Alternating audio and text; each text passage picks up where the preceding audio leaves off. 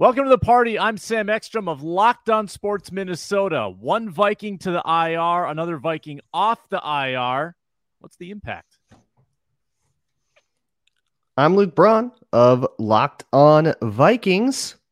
And uh, I guess Brock Purdy got exposed. Let's expose him again. Luke Inman at Luke underscore Spinman. No Arif today, eh? So we get to make his gambling picks for him then? Is that how that works? Greg Joseph over nine field goals punching. Let's go.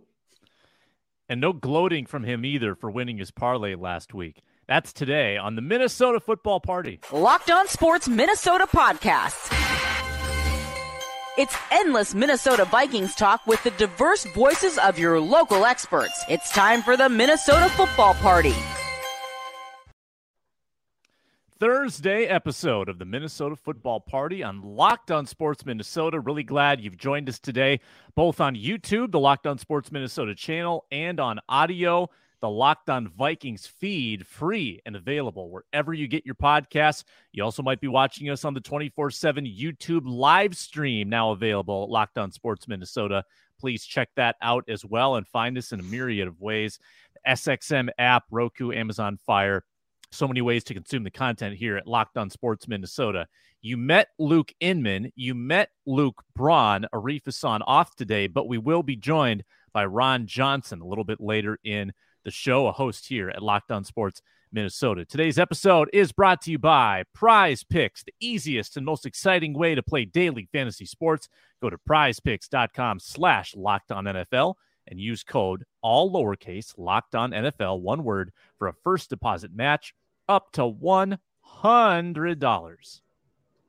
A key Vikings pass rusher to the IR, a role playing running back off the IR. We'll get into that. We'll get into the San Francisco 49ers today. And Luke Braun saying Brock Purdy got exposed in his first NFL loss.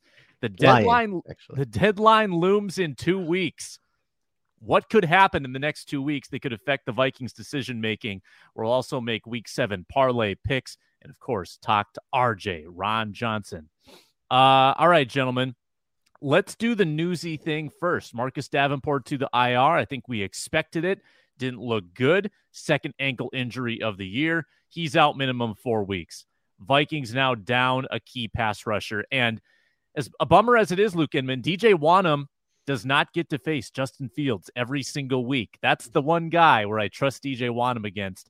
Not sure if I do against the Brock Purdy's and the Jordan Loves and the whoever else is of the world. But the Vikings lose Marcus Davenport. How big a hit to the defense? Uh, DJ Wonnum, Hall of Famer versus the Bears. Anyways, mm-hmm. can we mm-hmm. just keep playing the Bears? Uh, yeah, Davenport hurts, man. It's going to be tough because you saw the impact he was making when he was healthy out there. The uh, the defense, just in general, just as a whole, not just up front, just in general, seemed to click a little bit more when Davenport was out there early on. The struggle those first three weeks or so, especially I remember no one outside of Danielle was winning any one on one battles up front. I mean, Patrick Jones has one of the worst PFF grades in the league right now 30.2 overall, 44.7 pass rush grade. His tackling hasn't been any better. That's actually atrocious. 26.5 tackling grade per PFF. So I don't know. Davenport definitely gave him that second guy up front who is consistently winning these one on one matchups, getting home when Flores dialed up the blitzes, put all those guys in one on one situations, two sacks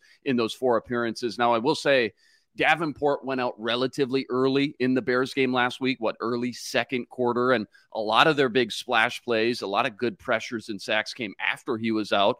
Devil's advocate, of course. Obviously, you were playing against a rookie D2 quarterback, so I get that part as well. All right, let's let's keep everything in check here. But week by week, though, just in general, and we talked about this on Monday, I think the defense has taken a step forward and looked more and more comfortable every single game that's gone by. And I think you're seeing outside of Danielle, who's been a freak so far, when Flores dials up these blitzes, if he's not going to get help from guys like Patrick Jones, maybe DJ Wonnum, Andre Carter's going to have a little bit bigger role now, maybe.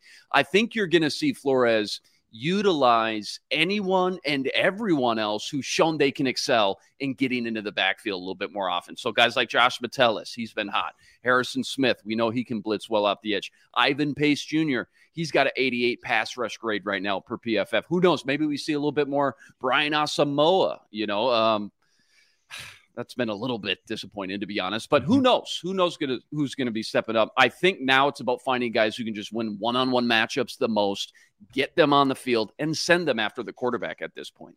I wasn't planning on doing this segment today, but I just uncovered it in real time. Analytics fans rejoice. It's time to get educated Whoa, you're blowing my mind right now. with the nerdy stat of the day. DJ Wonnum, I looked through his I knew year it was going to be Wonnum. I knew it. I looked through his Yeah. year by year game logs. He has the most pressures each year against the Bears in his four year career. Every single season of his career, he's had his best game against Chicago. That includes last week at Soldier Is it Field. So always at Chicago it- too? it- three of the four years was That's at incredible. Chicago. one year love it. to do it two US years is like okay, kind of fluky, coincidence, whatever. Four years though, something's clicking over there versus Chicago. I don't know. Yeah, does mean it's all downhill from here, though, Luke Braun. And Marcus Davenport's out too. And Patrick Jones, like Luke said, has been bad. So what do the Vikings do?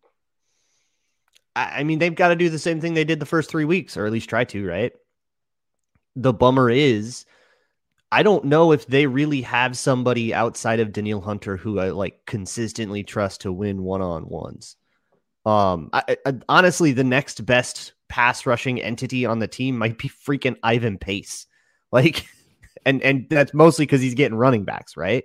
Mhm. uh that's an issue i think maybe the biggest issue in in team building that the vikings had this offseason like now that we know how things have have have borne out um that they don't like this defense is set up to give people one-on-ones and one-on-ones are opportunities right? Hey you are head up against a guard. That guard has no help because of the way that we've manipulated the protection. Beat him you can get a sack and you know, or at least get a pressure. And uh, I'm sorry, Dean Lowry is not getting that done. So that's what we're going to see. We're going to see more Dean Lowry. We're going to see more Wonnum, more Patrick Jones, and we're going to be disappointed by that because I don't think any of those players are playing very well right now. Um, and they're just really thin at that disruptor kind of defensive line position.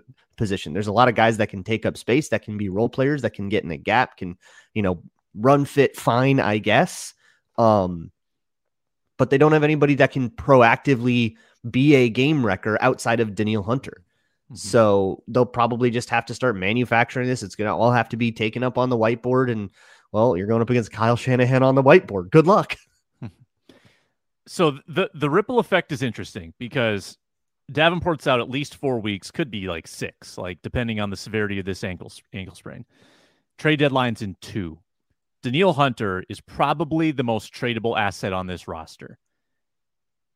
That is Surely this probably- time, everybody talking about Danielle Hunter getting traded will get him traded. Surely we've we've we've we haven't been wrong about this for three happen. years in a row. Yeah, yeah.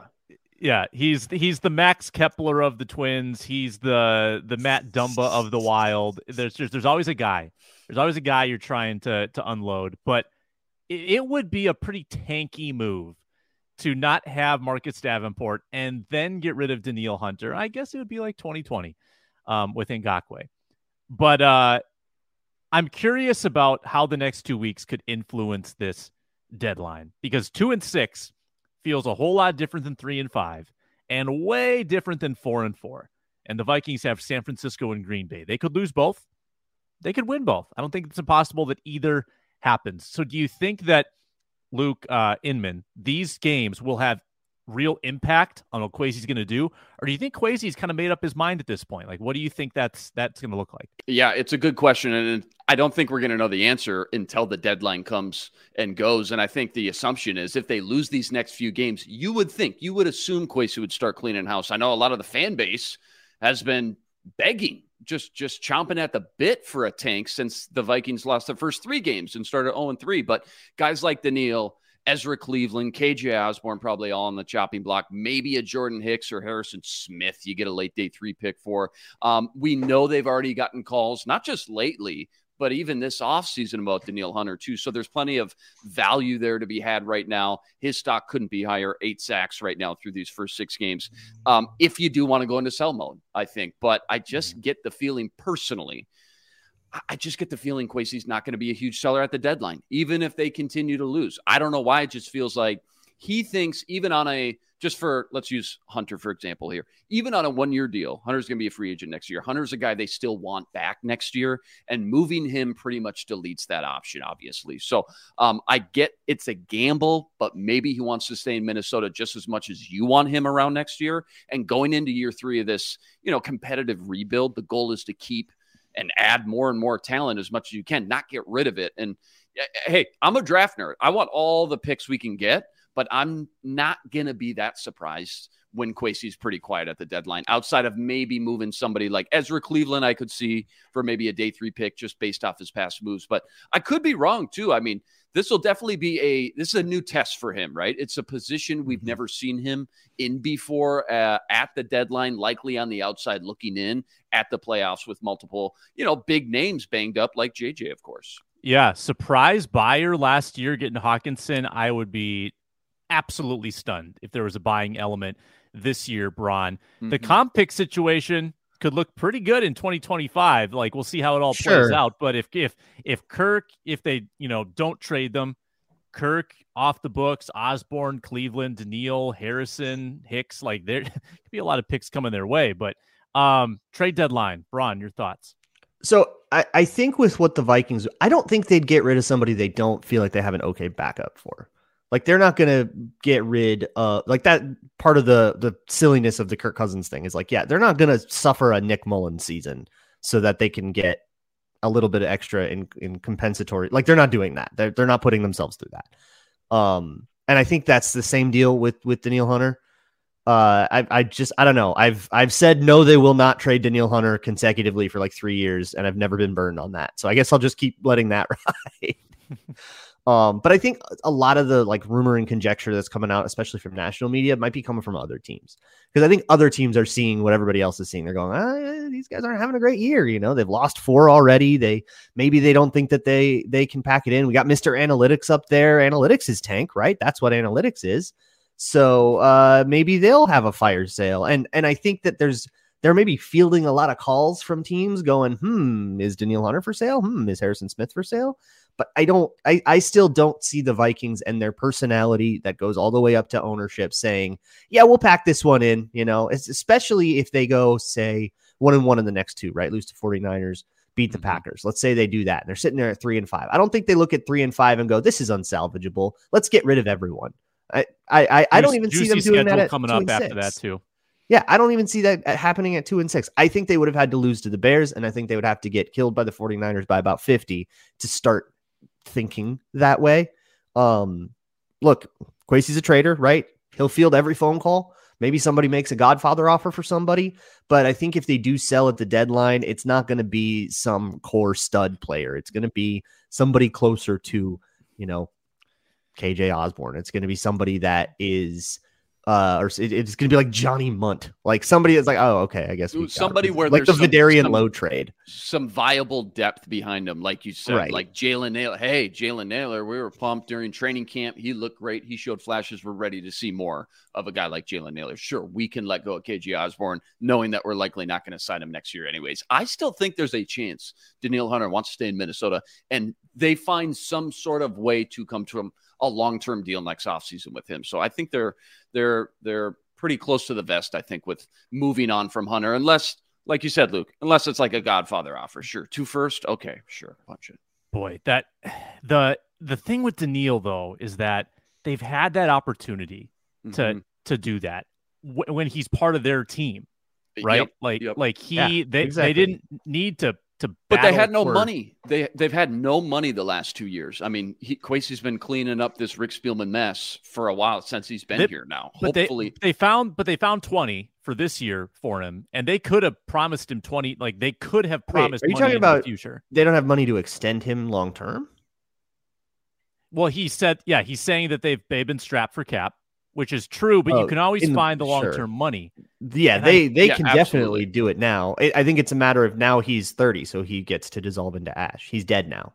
Once he'll be 30 next year. So, so he's also not, playing himself into into that even higher tax bracket too with the way he's playing. It's not going to be a bargain. If you hoped he would lose a little value this year, not happening at all. Um, I most disappointing move they could make at the deadline would be to unload Harrison Smith for something stupid, like a future Mhm. sixth. Won't happen. Would be Won't the happen. dumbest way for his career with the Vikings to end for Kwesi to get a basically a trade piece to wheel and deal on draft day. I have a hot That take. would be the say again. I have a hot take. I think I think Lewis Cine has a better chance to be traded than Harrison Smith. One hundred percent. Agreed. Like if I were to honestly, that might be the single guy on the team most likely to be traded. yeah, no because they're not using At him. point- He's still a this point, first round pick. He's still got nobody's really seen anything from him, right? Like That's almost the best part. Like, Yeah. nobody really knows. so you're what he just looks people like. just going off their draft grades, right? I feel like "All you're right, yeah." seeing this more and more too. Teams are pretty willing now to to unload high picks within Early. a two year window. Yeah. Early. Yeah. because they that's where the value is. If Mm-hmm. they think they've got a good read on their roster and that player's talent, unload them for something in year two. Because in year four, you've got nothing left. If they're a bust in year four, it's over. Right? Right, Like the right. Eagles were smart to get rid of Reagor when they did and got something for him. Yeah. That great take, Braun. Yeah, and I the think fact that that could come yeah, I think the fact that Cam Bynum has taken this next step changes everything with the safety room as well. Too obviously, you can't bank on Harrison Smith lasting too much longer, but obviously, as long as Flores is around, anyways, they've got this role carved out for Josh Metellus Mm-hmm. as well. But the fact that you can rely on Cam Bynum and he's shown that next step now, been pretty consistent player on the defensive side of the ball. That opens up some options as well, where it's just like, man, maybe we just don't need or have the room for a guy like Lewis Cine right now. Yeah, the safety position is in good hands for multiple years. Feels like it. I'm not I'm not worried at all about about Cine being a bust. Like I am because they didn't get a better player, but I'm not worried about safety at all.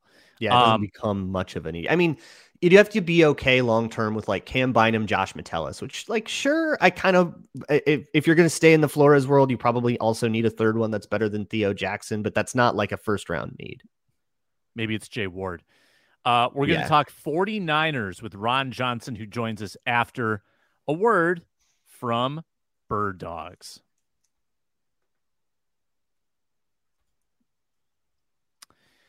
Uh, bird dogs are fantastic. Let me start with that. I love my bird dogs. I wear them constantly. The shorts all summer were fantastic. I'd wear them to the gym.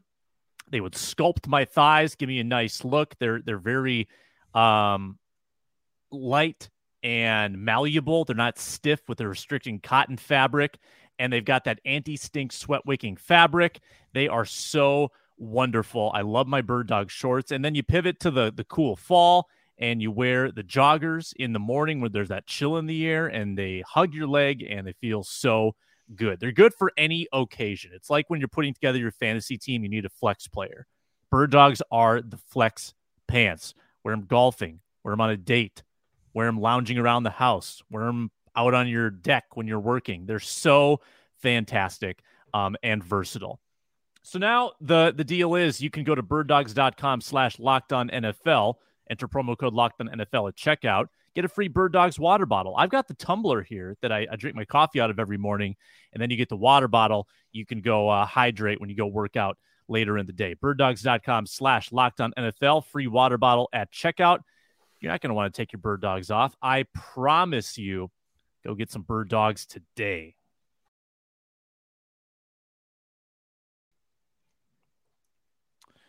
We got Ron Johnson coming up here momentarily. We'll bring him into the conversation about the San Francisco 49ers coming off a 1917 loss against the Cleveland Browns. Brock Purdy is human. He has lost a football game as Ron gets teed up. We'll bring Ron in here right now so he can be here at the start of this conversation. He's at 3 Ron Johnson on X, host of the Ron Johnson Show. And Ron, let me give you the first word on this. Brock Purdy, um, has an L on his resume now for the first time. Is this a quarterback that Brian Flores can slow down? Uh, let me see. Slow down, no. Um, I think it's going to be a combination of Brian Flores and Kirk Cousins. Uh, when you look at Brock Purdy's time of possession, I think that's the thing that slows Brock Purdy down is you they can't get in a rhythm. If you give them three and outs and he's back on the field fast and he's able to figure it out, he's very unbeatable. If you could sustain drives and also not become a victim of their bully ball offense. If you look at uh, their offensive line and how they run the ball and how they just want to kind of suffocate you and make you be on the defensive, um, I think Brian Flores is going to have to put the 49ers on the defensive. So, what does that mean? He's going to give up some plays. He's going to give up a lot of plays because they have a lot of hot route options. Um, but within the system, and I'm not going to say he's a system quarterback because I know everybody hates that, but within the system, if you look at if they go two tight ends uh, with with two receivers and a running back, these tight ends understand right away to count the box. If there's seven to eight guys in the box, right away they already know. Okay, if one of these guys isn't covering me, I'm the automatic hot route. So you're going to give up some of that stuff. But what does that mean? You blitz and replace. So whoever blitzes, mm-hmm. the next guy has to replace, knowing I'm covering this tight end. I'm going to give up a catch, but I got to stop him and not allow him to get a 15, 20 yard rumble like George Kittle or, or Juszczyk seems to get. And that's the key, I think, to to, to dealing with this offense. You got to make Brock Purdy realize you're going to come after him. You're going to blitz him. Uh, can he run? Yes. Is he a runner? No. And so I want them to put him off uh, and put him on the defensive, make him second guess what he's doing. Uh, he hasn't been blitzed a ton this year because everybody's been quote unquote afraid of this system offense and how well Kyle Shanahan has it moving. But I think if Brian Flores can get after him and then also Kirk Cousins can keep him off the field for long periods of time, that's going to slow Brock Purdy down.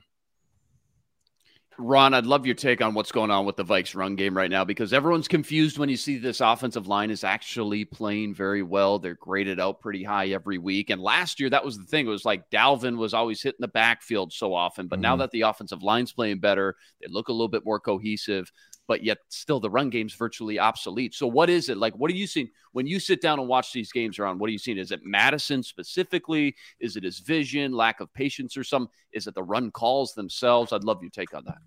Uh, I'm never going to put it on the running back 100% because again, every running back, I've been in three to four different offenses in the NFL. I was a coach for the Colts. I played for the Ravens. I played for the Bears, and so when you look at and then my time with the Washington football team, I don't think I paid attention to much. But when you look at when you look at the run game of like the Ravens, for instance, Jamal Lewis was a power back. His goal was I'm gonna hit the hole as fast as possible. You guys make the blocks, and it was more of a man scheme. When you look at Orlando Brown, Zeus, you had Jonathan Ogden, um, you, you had big physical offensive linemen, and then you had Terry Jones at tight end, you had Todd Heap at tight end. So it was it was less of trying to get to the exterior and more interior runs. Move on to the Bears it was with Olin Kreutz and the way they moved, it was more of a zone. Olin Kreutz was a mover, so they had a zone. So the two different running back styles were I'm going to wait for a hole and then I'm going to hit it. Even if I go to the Gophers, when you talk about Mo Ibrahim in that middle zone read, he's mm-hmm. having to scan tackle to tackle as he's running right. So he's running right, he's looking tackle to tackle, he's waiting for something, and then he's got to hit the hole. I don't know if Alexander Mattison has that quick twitch to do it. Dalvin Cook had it. Uh, it seems like Cam Akers has it. Alexander Mattison seems better going just downhill. Give me a lane. You guys got to block it. Let me go. That doesn't work as much in today's offense when you look at Christian McCaffrey. You look at Derrick Henry, even. Um, a lot of these teams are doing the delay behind the line zone run. Like you just keep stretch, stretch, stretch, and then wait for somebody to, to get too aggressive and overrun your lane. And then you take that lane and get four to five yards. Our goal is not to break big ones. And I think – Alexander Mattison maybe felt a little pressure early on. He felt pressure to like want to be better than Dalvin Cook, want to show everybody I'm better than you think I can be. And so he's pressing the issue too much and not taking what the defense gives him. Four yard gain on first down is great. Four yard gain on first down is great because now you're in second and six. Now, three yard gain puts you in third and three, and it's a very manageable third down. You're ahead of schedule the Minnesota Vikings have been so far behind schedule that even once Kevin O'Connell gets that play sheet and gets to the red zone, and here's a red zone stat to me that is ridiculous. They've run the ball 15 times in the red zone. 15 times they pass it 40. They have three interceptions in the red zone, which is the most. Then you fast forward and you look at the 49ers, 47 runs. 40 that's 32 more runs than the Minnesota Vikings in the red zone. And from a play calling standpoint, people are like, well, yeah, they had 114 plays to the Minnesota Vikings 78 plays. Yeah, how do you get more plays? You effectively run the ball and you get first downs in the red zone. The red zone is not always about I got to score right now, right now, right now. And I feel like that's where Kevin O'Connell is at times. And maybe that's just a lack of trust in his run game. And and and that's that's what I look at is where's this run game at in the red zone? Because that gives you an inclination of how the coach feels about it. Like, what's my best option to get more yards? And for Kevin O'Connell, he doesn't feel like the run game's there. Whereas the 49ers in the red zone, they're like, we're going to run our offense 47 runs. We're going to put it down your throat. If you can't stop it, we're going to score. And that's the two differences in these offenses. It's just the philosophy of how they run, when they run, the purpose of the run. Uh, it felt like I forgot what game that was, but he came out in five straight runs. It felt like very on purpose because everybody's like, you're not getting a run going. Mm-hmm. Now Mhm. he's kind of like just I don't know. I don't know if it's there. Let's let's throw let's throw let's throw a double hitch out reverse. Like, what are you doing on first down? and so it just it, it doesn't always seem like it makes sense right now. And and honestly, I don't know. But I, I'm not gonna just put on Alexander Mattison because maybe he has outside zone and the defensive line just plays it perfect. Nobody jumps a lane trying to make the tackle. Everybody just shuffles down, saying, let's just stretch the thing out. Stretch it all the way out to the sideline. And now he has no room, and now our linebackers can feel. I think that's the big difference is like he's not forcing the defense to get antsy. Dalvin Cook forced the defense at times to get antsy, and they would jump lanes to try to stop him Mhm. from getting going. And maybe that's just not where teams view Alexander Mattison. Yeah, I mentioned this on Monday too. Vikings, one of only two teams in the league who haven't scored a rushing touchdown, the other one being the Steelers. And then I saw this this morning Vikings dead last in time of possession as well. So, again, Wow. another thing that kind of equates Turnovers will do that too. turnovers will True. absolutely do that. Fumble sure. on the first first play of a drive, and then Yeah, you give up. You know, Yeah, you, and part you- of it too is is the the defense is the best in the league at preventing explosive plays, but they still are average and dunk. statistically despite that because they are giving up dinks and dunks and they give up, you know, 10, 11, 12, 13 play drives all the time. So you are susceptible to this sequence of like a big 12 play drive and the defense gets tired and then you throw an interception or you fumble the ball in the next on the first play of the next drive and then you give up 13 on the way back. I think something like that happened against Kansas City. Uh, or it might have just been a three and out, but that that's gonna like totally wreck your time of possession. Um, it's really interesting on Alexander Mattison because I think the difference between him and Cam Akers is this like fascinating one of of just like philosophy almost. Um, where I think Mattison has been for the last couple years a lot better than he was as a rookie. As, as a rookie, he did just try to be like Dalvin Mini, uh, where he would bounce everything to the outside. He would try to get these edges. Like Dalvin Cook would take an edge that he had absolutely no business taking. And he would just say, F the leverage, I can beat that guy to the edge. And he would, and it would be an explosive. And Mattison would then try to do that, and it would be this negative play, and it was it would be a struggle back in like 2019, 2020 when he was first learning it. And I thought last year he learned how to be himself a little bit more and be that guy that takes four yards and just says, here's where the space is. I'm just running up. Yeah, the linebacker's going to get me. I'm going to lower my shoulder. I'm going to hit him. I'm going to fall forward. Six yard run. We're happy with that all day. Um, and watching Cam Akers, he has the vision of like a home run hitter all day. Like he's he wants to hit dingers all day long. He's always just looking for that extra daylight, even if it means a harder path to the second level. Um, and it reminds me in a way of some of the craziest runs. Like it's it's it's Adrian Peterson brain. Adrian Peterson was the greediest running back of all time. He Mhm. would always be looking for the touchdown. Always, always, always, always. And you know, and that would be the famine, famine feast thing. He would get a negative two, eh, negative two, and then a 98 yard run. Um, and I feel like Cam Akers has that same mentality. Obviously, not as much talent, but that same mentality. And maybe that is something if we're looking to get explosive runs, right? If we're looking to get rushing touchdowns, maybe there is something to giving that a little bit more time. I don't know. I don't really have a question. I just want to kind of weigh in on. that. No, like like to your point though, this is the thing I've always looked at in the NFL, and this is tough. This is a grown man business. These are grown men, you know, providing for their family. You never want to just say, "Oh, this guy shouldn't be in the game. This guy should be in the game." But if you're saying who secured their spot on the field and who deserves an opportunity, I just feel like when you look at this, and so you look at, and I looked at last year's because people are always like, "Well, what did Kevin O'Connor do last year?" Last year, running the ball in the red zone, first six games, he only ran the ball five more times. But the biggest difference was he had seven more touchdowns. Like it was a huge difference. Like he ran the ball and got touchdowns. It was a huge difference. Now, five runs, people are like, oh, that's not a big deal. It's a big deal if those runs are getting you 10 yards. Those are getting you more first downs. He had 18 first downs so far this year. He had 24 last year. So what does that mean? if I'm not getting the production in the run game that I think I should be, what's the negative of putting Cam Akers in? And so I think you do have a point there. There's no negative really of letting Cam Akers maybe get 18 carries this game against the 49ers at home and just see what happens. Like if Cam Akers gets 18 carries and the Vikings lose by seven, or if Alexander Mattison gets 18 carries and the Vikings lose by seven, nothing was lost. But what you can gain is maybe an understanding of look, Cam Akers is a better back with 18 carries than Alexander Matt. Alexander Mattison, I think, needs a 24 carry game. Like he's always been, we felt like a production back that needs more volume. Like whenever that Dalvin Cook was out, he would have ridiculous games. Like, oh man, this dude just went for 22 carries, did 100 yards against the Seahawks, and da da. And then you say, okay, well, what does it look like with 15 carries or seven carries behind Dalvin Cook? And it was always like, oh, he'd have a big run here and there, but then it'd be like, oh, like yeah, Dalvin Cook's got to be in the game it feels like a little bit of that this year. Like Cam Akers comes in and you're like, wow, I wonder how this guy could do with 18 carries. And so, again, I don't think the Vikings are too like there's certain organizations that you know will be completely like mindless to motion. They're just gonna do what it does for the business. I don't care who you are. If I need to sit you, I'm gonna sit you. If I need to start you, I'm gonna start you. The Minnesota Vikings, from the top down, this is an organization, and there's nothing wrong with this. Again, that cares. They care about their players. They care about the the families. They care about the feelings, which is great. Like you don't want to have. I mean, because I think they've they've become anti Zimmer so much that they're not willing to make the tough decision sometimes. And the tough decision right now is, I think, Cam Akers deserves to split. Like if you're going to run the ball 22 times this game, this this 49ers should be 11 and 11.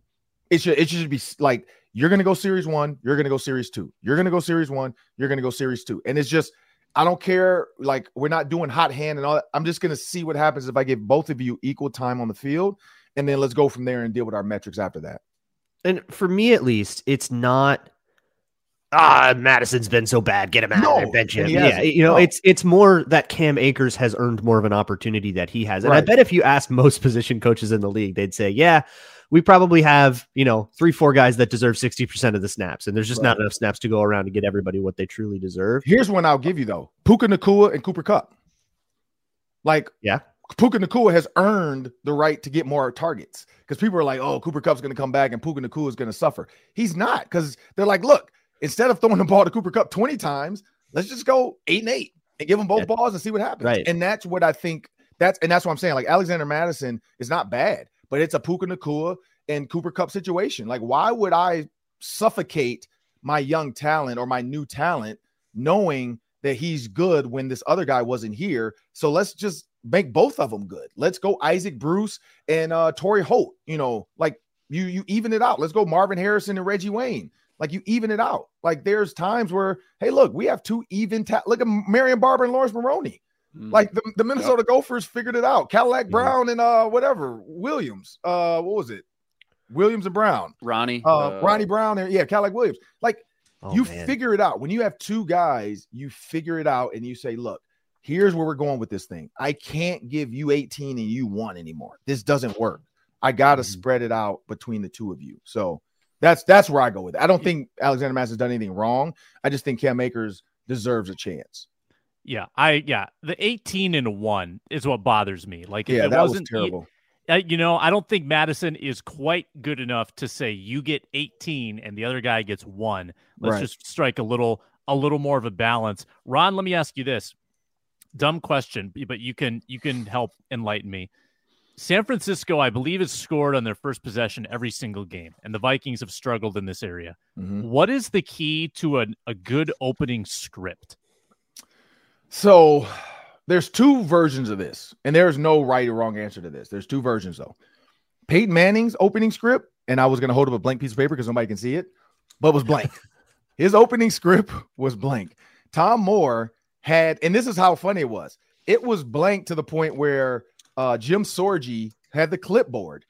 Normally, your clipboard kind of had the plays, and you just kind of write notes like this worked, this didn't work, plus seven, whatever, minus one, and you kind of have an idea so you can take it back to coach like hey here's what your first 15 look like all right here's what i'm to take from the first 15 i like these these work these didn't work i'm to throw those out for the rest of the game peyton manning's was blank so jim sorgi would be over there like actually listening to the play listening to Peyton and then like writing down what he thinks the formation was, and then he would talk to Peyton after, like, what was that play, dude? Like we did it in practice too. It would be blank, it would be a blank script. Everybody knows in practice is even scripted. We had blank scripts for Peyton and we had actual scripts for Jim Sorgi. And it was hilarious where Peyton in practice, even like the backup quarterbacks had to like wear an earpiece in practice because they're like, look, I, I don't know what you just did there. And so they would like ask him after, he would write it down. They would walk it over to the coach. Hey, coach, he ran blah, blah, blah, 383, you know, Z zip. And they would write it down. So there's no right or wrong to this. But with Kevin O'Connell, this is what I'm wondering. Last year, he was one of the best coaches in the NFL for the first 15 plays. You look at his first 15 plays, his first eight minutes, his first eight minutes of the game last year, he was one of the top offenses in the NFL. This year, he's one of the worst. So I don't know what it is, to be honest. I don't know if it's maybe because they're not establishing the run. I don't know if it's because he hasn't done anything different. That's what we don't know. Like maybe teams saw film on him and they're like, I know exactly what this dude's going to do. Like maybe he hasn't, be, you know, he's not as innovative as we thought. I, I really don't know the answer to it. Um, but what I will say is if if I were to like actually watch the first 15 plays of every game, which I'm not going to, um, but watch the offensive line play. I guarantee there's pieces in there where they're like, well, if he blocked this guy, this play would have worked. Well, if he caught mm-hmm. this ball, that'd be a positive. Uh, and also that's part of it too. There's been fumbles and drops in that yeah, first drive. Turnovers. There's been a lot of turnovers and a lot of drops. Like if you think about TJ Hockenson drops, uh, KJ Osborn drops, like there's been a lot of random weird drops where you're like, that's an easy six yard catch. What are we doing? And so now instead of second and six or third and six, they're in third and 10. And so now they have to run a third and 10 play. And what does that mean? Corners can sit at seven yards and no, you got to get to the sticks. So that little eight yard route, that little seven yard route is not going to work. If you get behind me, my hopefully my defensive line has gotten to you by now. And so I think that's part of it too. It's it's it's been a terrible start to a lot of games uh, of drops, fumbles, and then after and then you're playing catch up. So you let the team score first, like the Chiefs, and now you feel a sense of urgency to go out there and score the next drive. So I, I think that's part of the problem too. Uh, clock management. I got to. Uh, we're up against the clock here, so Ron, we got to let you go. But at three right. Ron Johnson on X, he is uh, the host of the Friday Roundtable tomorrow morning as well. Reggie Wilson from KARE 11 will be in the mix. I'll be there, and Julia Daniels as well. Uh, thanks so much, Ron, and Appreciate enjoy it. the game on Sunday. Maybe Kevin O'Connell will hire you to be his clock manager to let him know. there we go. Need it. yeah, I'll tell him when to call timeouts. All right, appreciate it. Th- thanks a lot, Ron. I did some deep digging, by the way, on the run game that we we talked about, and I was blown away. The Vikings' run game is fifth in success rate in the NFL. That is the best success rate they've ever had since the stat began in 2012. Hmm. Wow. Better, better than Dalvin's best year. Wow. Better than Adrian Peterson in 2012. Now, the difference is no explosives. The success rate doesn't account for explosive plays. And the Vikings, like Luke, you pointed out, they don't have any. They don't have any runs over 20 yards. They don't get, they don't change games on the ground, but they also are not getting off schedule that much. Yeah, that's Mattison. And, that's and, that's right. the the mentality of I'll just take my space and not have a negative play. Yep. Yep. Rush yards over expected is bad for Mattison. It's bad for Akers, but you know who it's worse for? Dalvin Cook. He is mm-hmm. the worst in the league in yards under expected, which is insane. How bad like his start is he was so last year too. Yes, I, I, don't I don't love that stat, but he was really bad in it last year. I, for whatever reason, he just doesn't like the way that he runs the ball. Yeah, and the well, small sample size Dalvin too, and he's gotten like seven, eight carries a game in New York because Breece mm. Hall's balling. Yep, doesn't look good on Dalvin. Like Dalvin needed the volume, especially I think as he ages, he needed to have a chance to break that explosive, and he's not getting it in New York, and it's not going well for him. So the run game doesn't pass the eye test, but it passes the analytics test. It's a weird duality that we're dealing with there. Um, could it get better? Yes, absolutely, it could get better and more uh, more balance between the two runners. Um, we got parlays. Last week, Arif Hassan was a winner, and we will make our picks again this week. But first, we've got a word from FanDuel.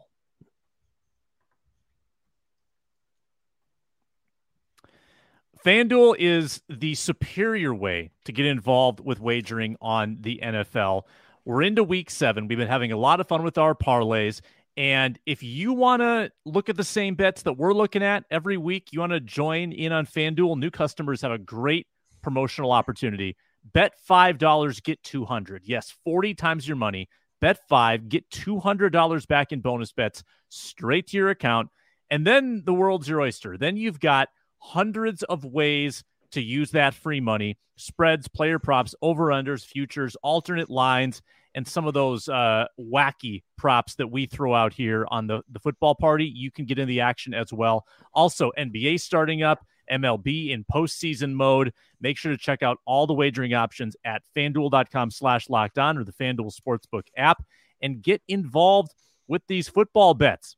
FanDuel, an official partner of the NFL, the FanDuel Sportsbook app. We're also brought to you by Jase Medical. You can empower yourself, folks, and give yourself peace of mind by getting the Jase case. We don't want to feel caught unprepared. Sometimes health issues pop up, they're unexpected. Um, sometimes uh, you're, you're very sick, you don't have the proper medication, and it takes a long time to get pharmacy orders fulfill, uh, fulfilled, or you have to sit on hold on the phone, and that's extremely inconvenient. Well, uh, with the Jase case, you can have five life saving antibiotics chosen for you. Uh, you have a consultant that works with you and they deliver it straight to your door. And you can get those um, at jasemedical.com, J A S E medical.com. Use my code locked on at checkout for a $20 discount on that order so you can have that security, have that peace of mind. You won't regret it. Jase Medical, J A S E medical.com.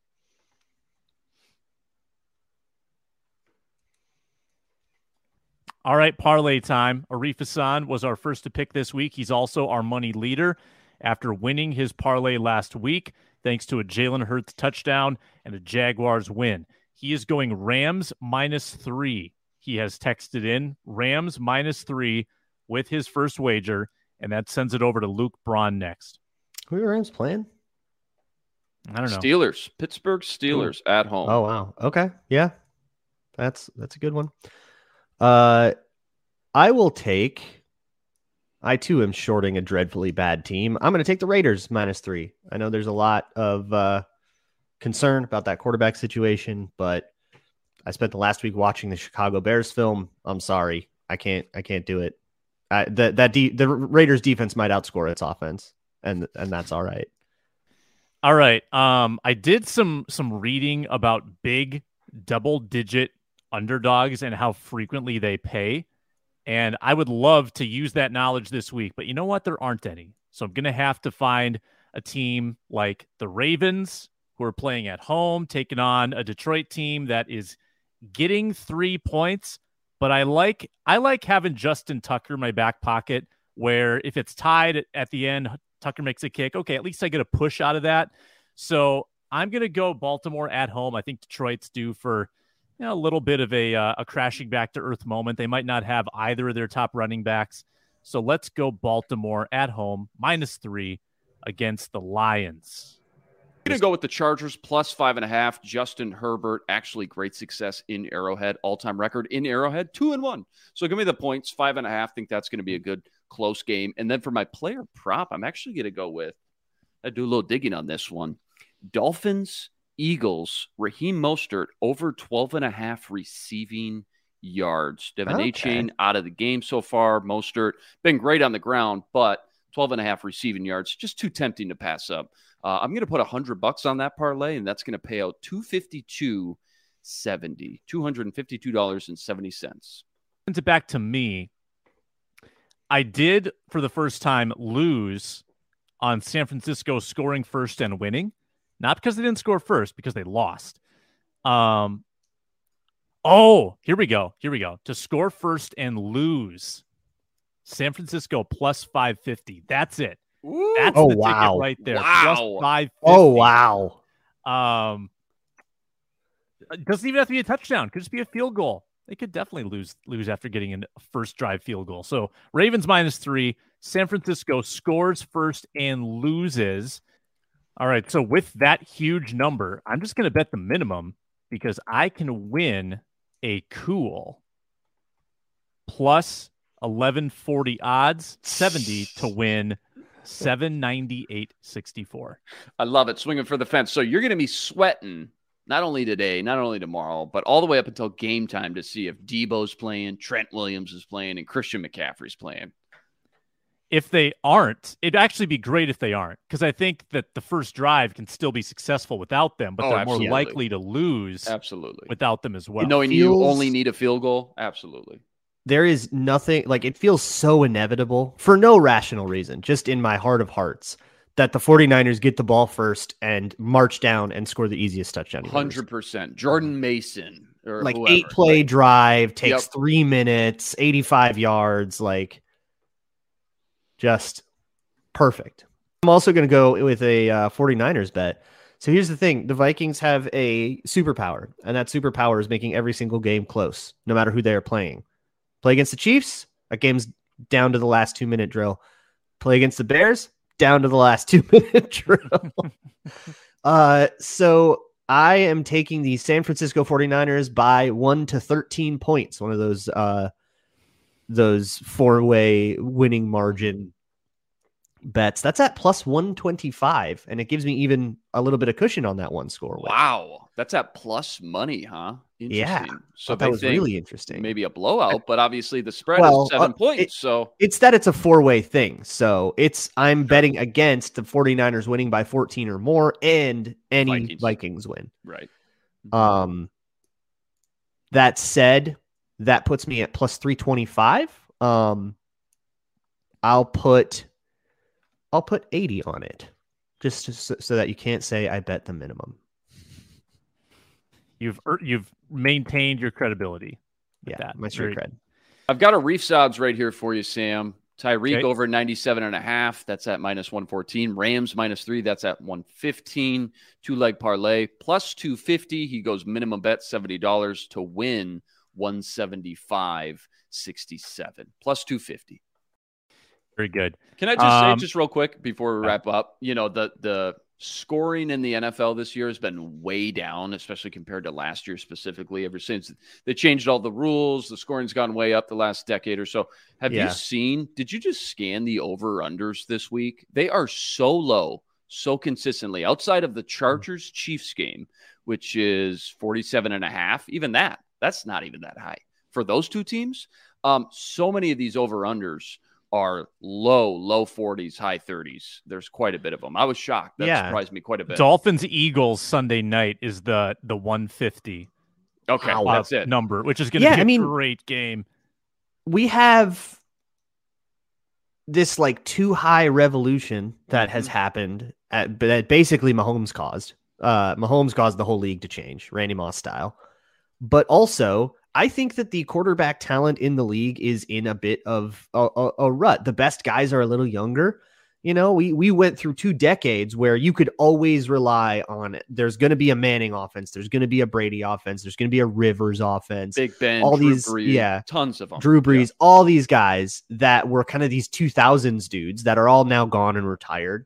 And for like five years up until the 2017 draft where we got Mahomes, uh, it- I mean, the best thing that I mean, we had it was like Geno Smith, and then the best guy that came out was like Derek Carr, and then the best guy in the next draft was Marcus Mariota. yeah, right. We had this this weird um rut of quarterback talent, and now those are all the guys in their prime. Mhm. And the guys that are dynamic are Josh Allen, you know, Mahomes, go to Trevor Lawrence, who's hurt right now. Like, um, I, I think that it's a there's just not as many elite quarterbacks, but also those guys are like Josh Allen, who are young and susceptible to having down down games. Mhm. Warren Yeah. Sharp tweeted, "The NFL has the fewest TDs uh, since 2010 at this point.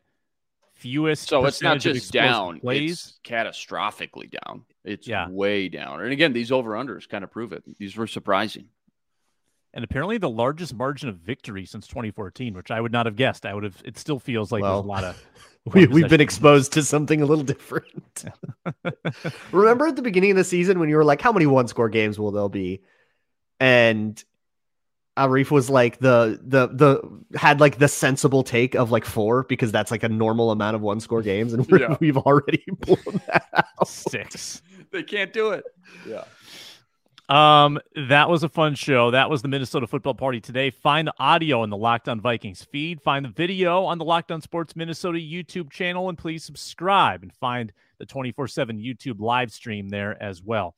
For Luke Inman, Luke Braun, and Ron Johnson, I'm Sam Ekstrom saying so long, and we'll talk to you on the Roundtable Friday, and we'll have, I guess, an immediate game preview on Monday before the Vikings and 49ers. Talk to you then.